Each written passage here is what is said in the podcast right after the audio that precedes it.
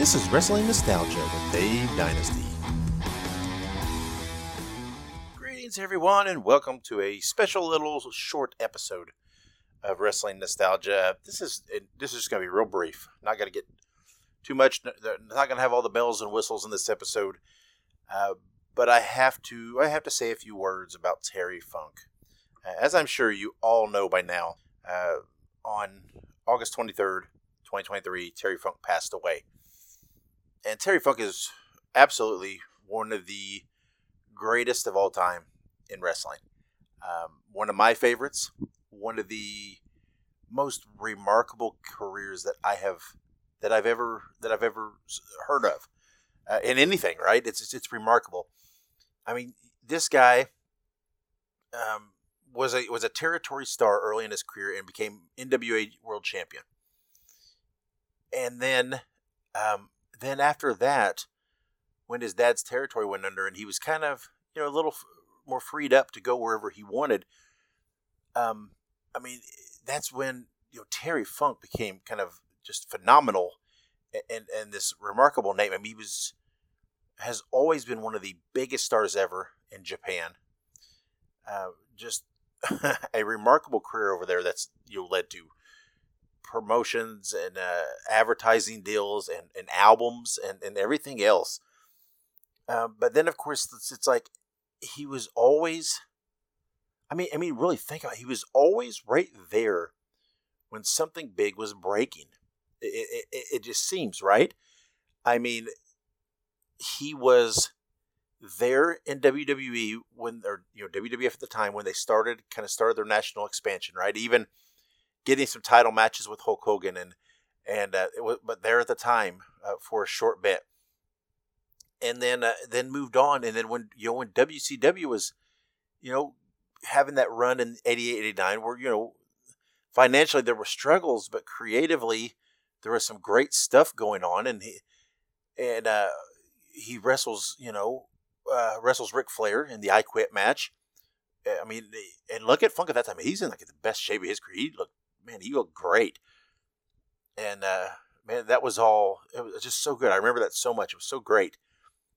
You know, but then here, year later, uh, revives himself in ECW. Right, is there at the beginning, gives them credibility when they're still Eastern Championship Wrestling. Uh, gives them more credibility when they expand and do their own thing and become extreme. You know, I mean, and he's there, you know, on you know, their first pay per view and whatever else. He, you know, he he helped make that company. I don't think there would have been an ECW without him because of, of the credibility and the impact that he made being there.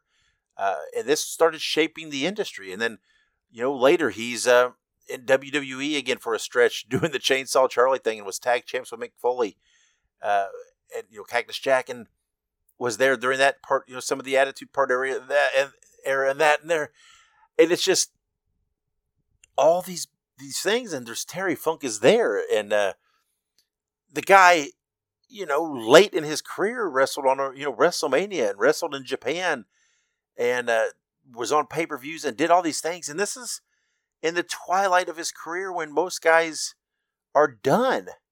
Uh, his career was so long and so remarkable from beginning to end, and uh, and his impact is just unheard of, right? I mean, it's just remarkable the impact that he has had, the influence he has had on guys, um,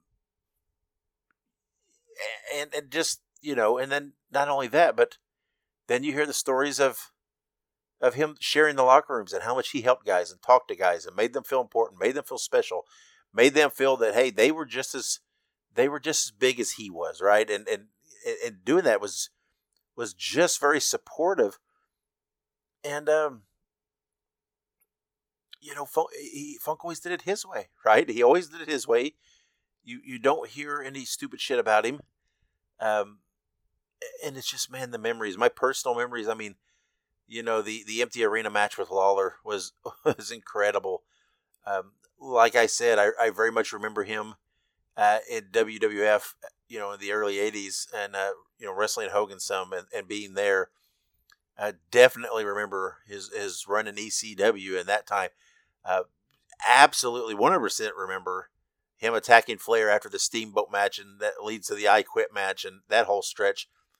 Um, that was man, that was great stuff, and uh, you know, definitely remember the Chainsaw Charlie stuff, and and you know, and even if you thought it was goofy, it's just like you just realize all the stuff this guy's doing. That Funk did, you're just like, man, this dude's just having fun, right? He's doing what he wants, doing his thing, having fun. You know, I mean, he he turned down money and contracts in different situations just to to do what he wanted to do and to support what he wanted to support. I mean, you don't think that it's some, you know, he said it, you but you don't think that some point during his stretch in ECW he could have jumped. Of course he could have. Right? Of course there was offers. Of course there was money on the table, but he enjoyed what he was doing.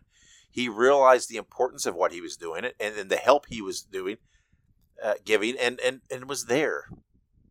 Um, you know, and I, and I, apologize if I'm rambling. I have no script, right? I just wanted to just sit here and kind of free flow on Terry Funk. One of my favorites of all time. I have uh, my entire professional wrestling viewing days.